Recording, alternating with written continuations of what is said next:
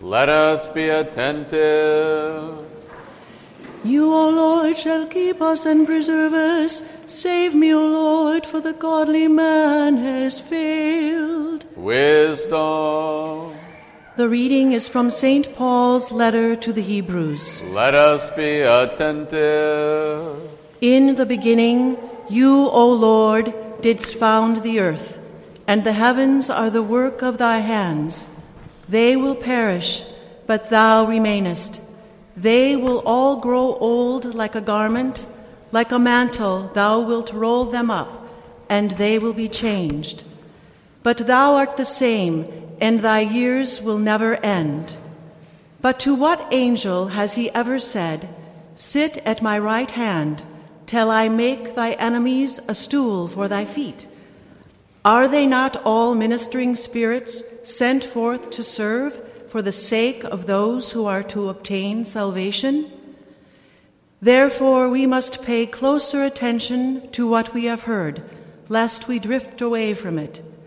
For if the message declared by angels was valid, and every transgression or disobedience received a just retribution, how shall we escape if we neglect such a great salvation? It was declared at first by the Lord, and it was attested to us by those who heard him. Peace be with you, the reader.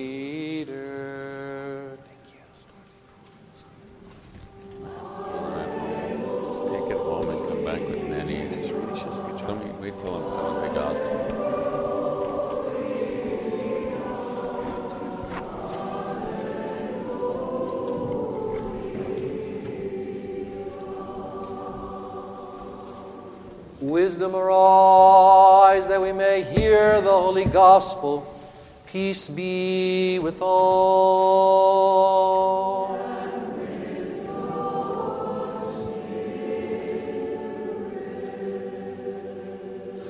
The reading is from the Holy Gospel according to St. Mark. Let us be attentive.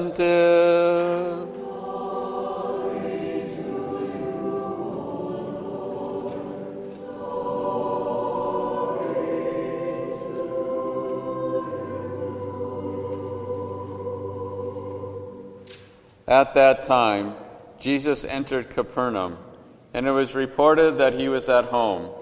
And many were gathered together, so that there was no longer room for them, not even about the door. And he was preaching the word to them. And they came, bringing to him a paralytic carried by four men. And when they could not get near him because of the crowd, they removed the roof above him.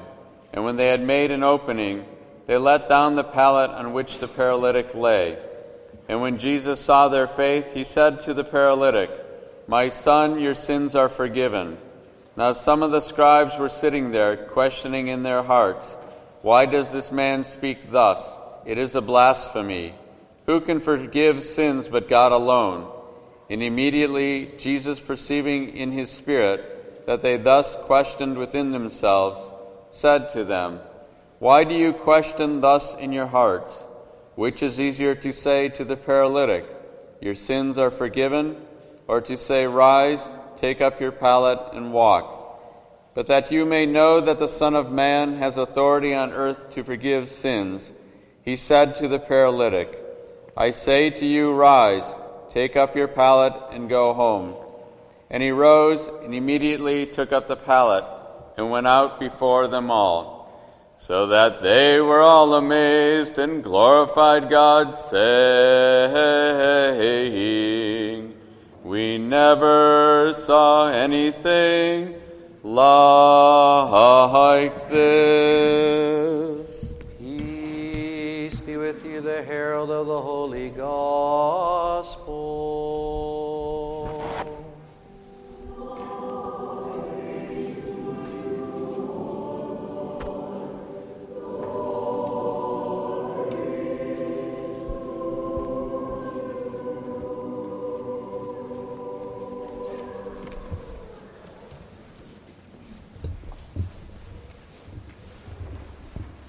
Be seated. At this time, it's a joy for me to introduce to you uh, my dear first cousin, uh, Father Jim Katinas from Hellenic College Holy Cross.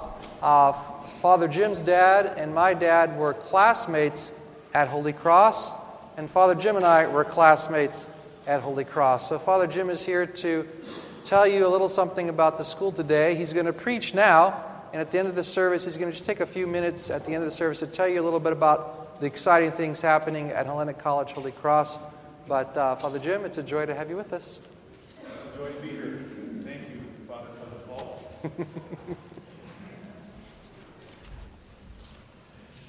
it's a joy to be with all of you today on this, the second Sunday of Lent, the day known as the Sunday of the Paralytic, and the day in which we also commemorate St. Gregory Palamas. And if I were to come up with some kind of a title that sort of explains or summarizes the gospel passage and the essential teachings of St. Gregory Palamas, it would be something like the power of God, faith, and prayer. The power of God, faith, and prayer. Let's consider first the beautiful gospel, gospel passage that we just heard, some of the essential teachings in it, some of the very interesting things going on with the language that Mark the evangelist uses, and then also let us consider some of the essential teachings of St. Gregory Palamas, their meaning, and how we can apply them to our lives. We just heard the beautiful passage in which Jesus heals a paralytic who was brought to him by four of his friends who couldn't quite get close to him because of the great crowd that gathered about him. And I'd like to ask two questions at this point. One, what was it that attracted so many people to Jesus? And two, what interesting language is Mark using that might be pointing to something very important for us to know as Orthodox Christians? We just heard that the four men bringing the paralytic to Jesus had a hard time getting to him because there were so many people there. Have you ever wondered why Jesus attracted so many people? I mean, many times in the church, and maybe you had this experience yourself when you planned a big event, we want many people to come, but many people don't come.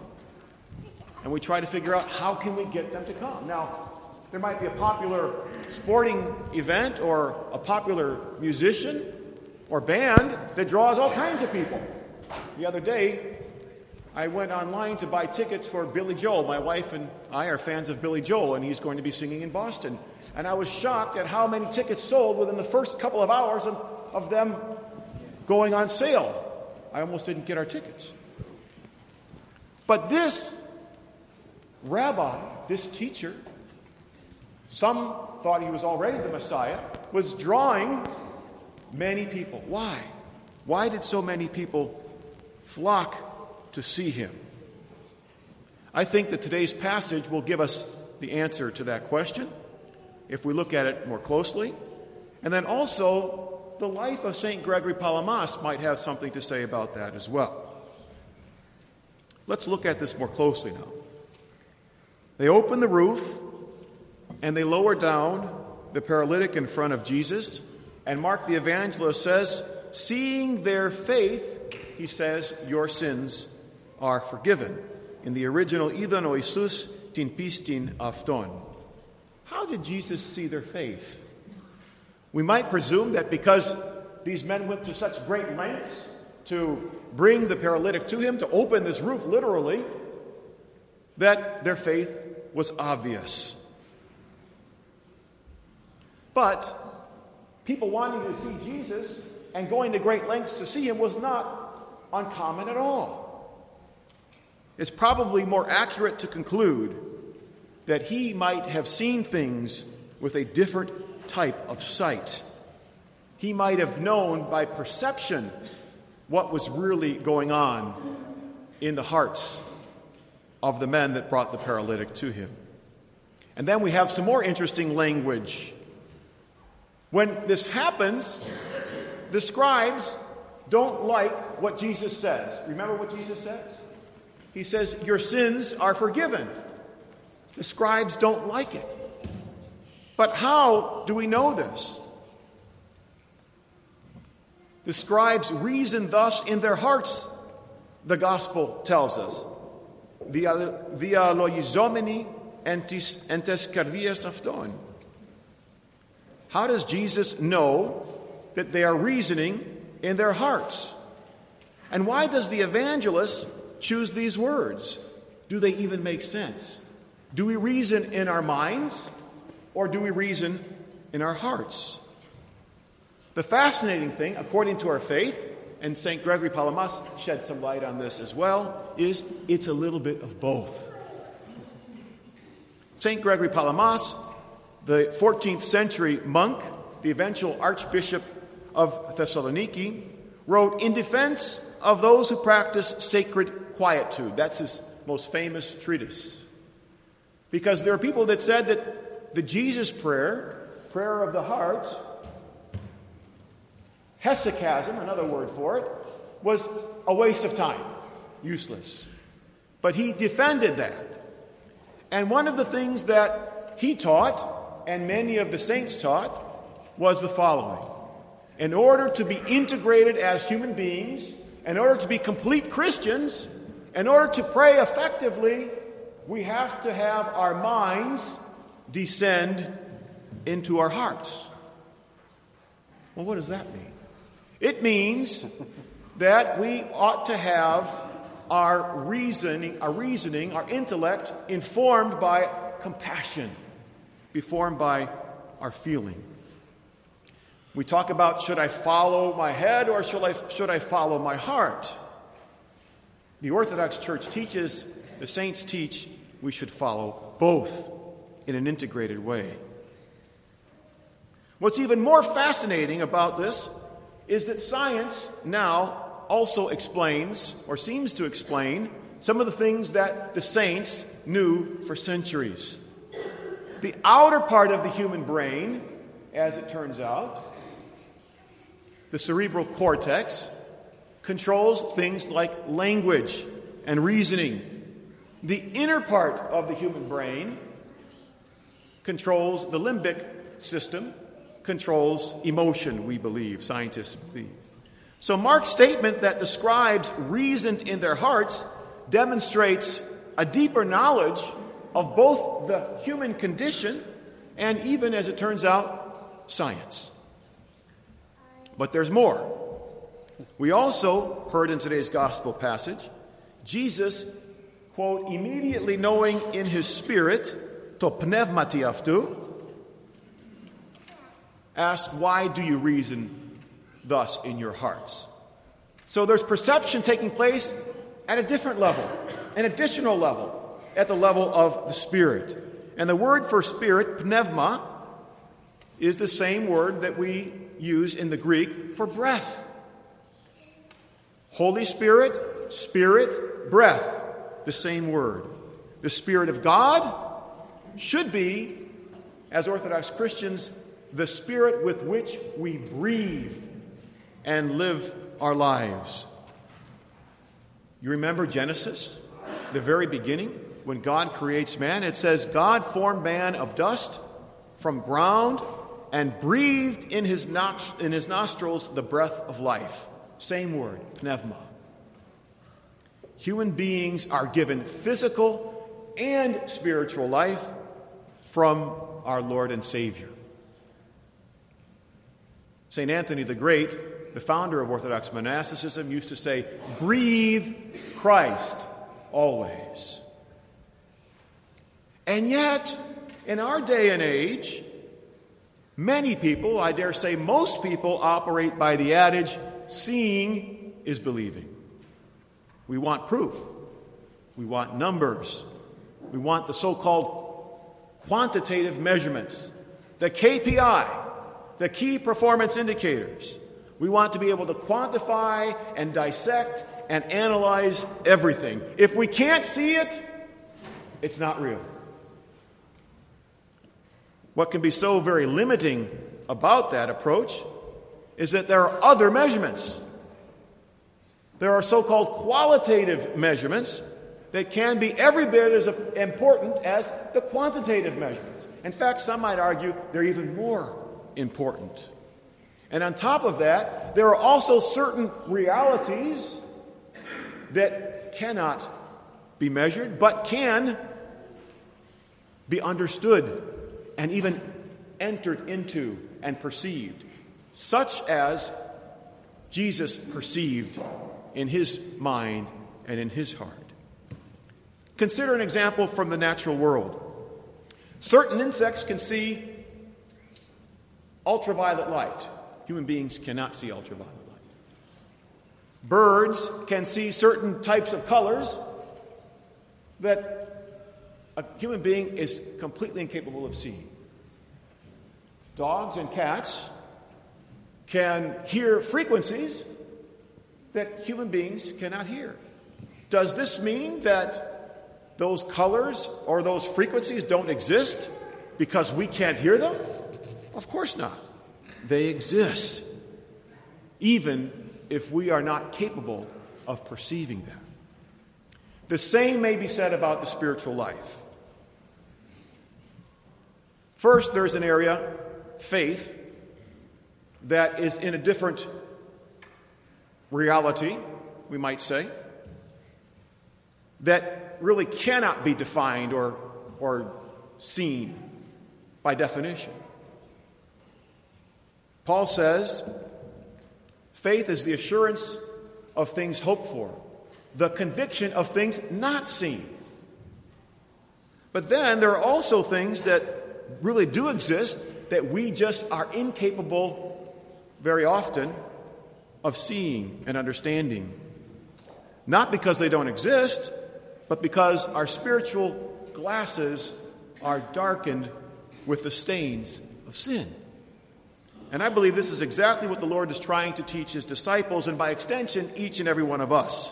When he quotes the prophet Isaiah saying, For this people's heart has grown dull, and their ears are heavy of hearing, and their eyes they have closed, lest they should perceive with their eyes, and hear with their ears, and understand with their heart, and turn for me to heal them. So we could say that in today's gospel passage, Jesus gives the greatest gift to the paralytic before he heals him from his paralysis. The greatest gift that he gives to him is forgiveness. Because through forgiveness, we are able to have the dark stain of our spectacles removed so that we can see what it is to live as spiritual people. But then Jesus also heals the paralytic physically. And this is the realm that most of us, if we're honest with ourselves, are more comfortable in the physical realm, the worldly realm of existence. But we are invited to participate and to experience so much more. Listen again to the language of Mark the evangelist. But that you may know that the Son of Man has authority on earth to forgive sins, he said to the paralytic, I say to you, rise, take up your pallet, and go home. And he rose and immediately took up the pallet and went out before them all, so that they were all amazed and glorified God, saying, We never saw anything like this. The Orthodox Study Bible says that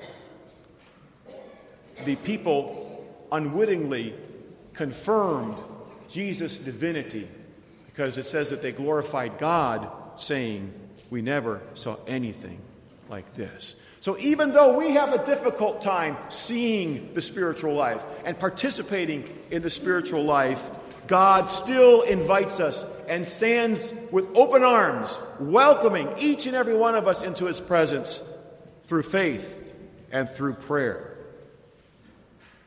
God is so great that He transcends us, but He is also so loving that He comes to us and that He lives among us and invites each and every one of us into a relationship with Him and to salvation.